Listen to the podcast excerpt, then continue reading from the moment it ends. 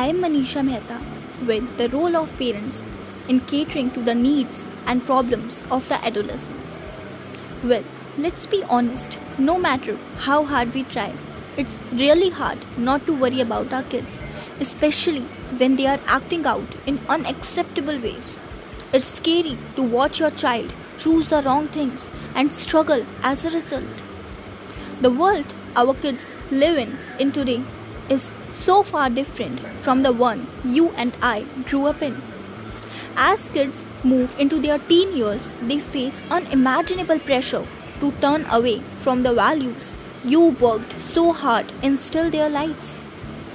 Parenting teenagers is quite different from parenting toddlers and the young children.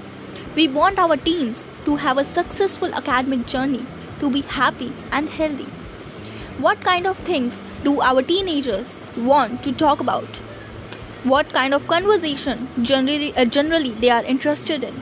So, uh, first of all, they are interested in uh, the family issues. They always wanted to participate in the decisions and to be told about the family problems. They always are uh, interested in the controversial issues, like they have always questions like, why can't I drink until I'm 21? Why can't I drive until I'm 18?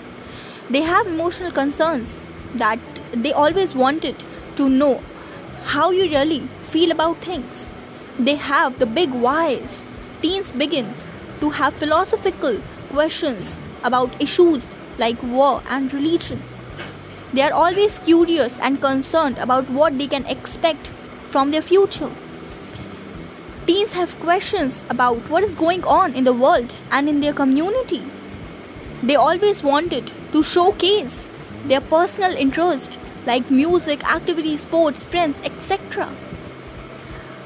All he or she wants is to go out with his or her friend and spend some time alone in their rooms. So, now let's talk about how we should talk to our adolescents. So, first of all, don't lecture them don't talk to them for hours and hours to ambush your teen. If your teen tells you a secret, keep it.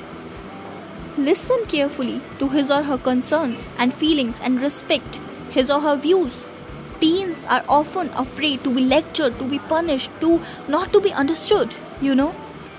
Stress that your teenager can and should make choices about his or her behaviors and is responsible for these decisions. Often praise them, make a date to spend one on one time with your team. Find something you both like, like dancing, singing, painting, or whatever you both like to do. Just enjoy it. Tell your team that you love him or you love her with all the changes he or she is going through. They only need to hear it now more than ever.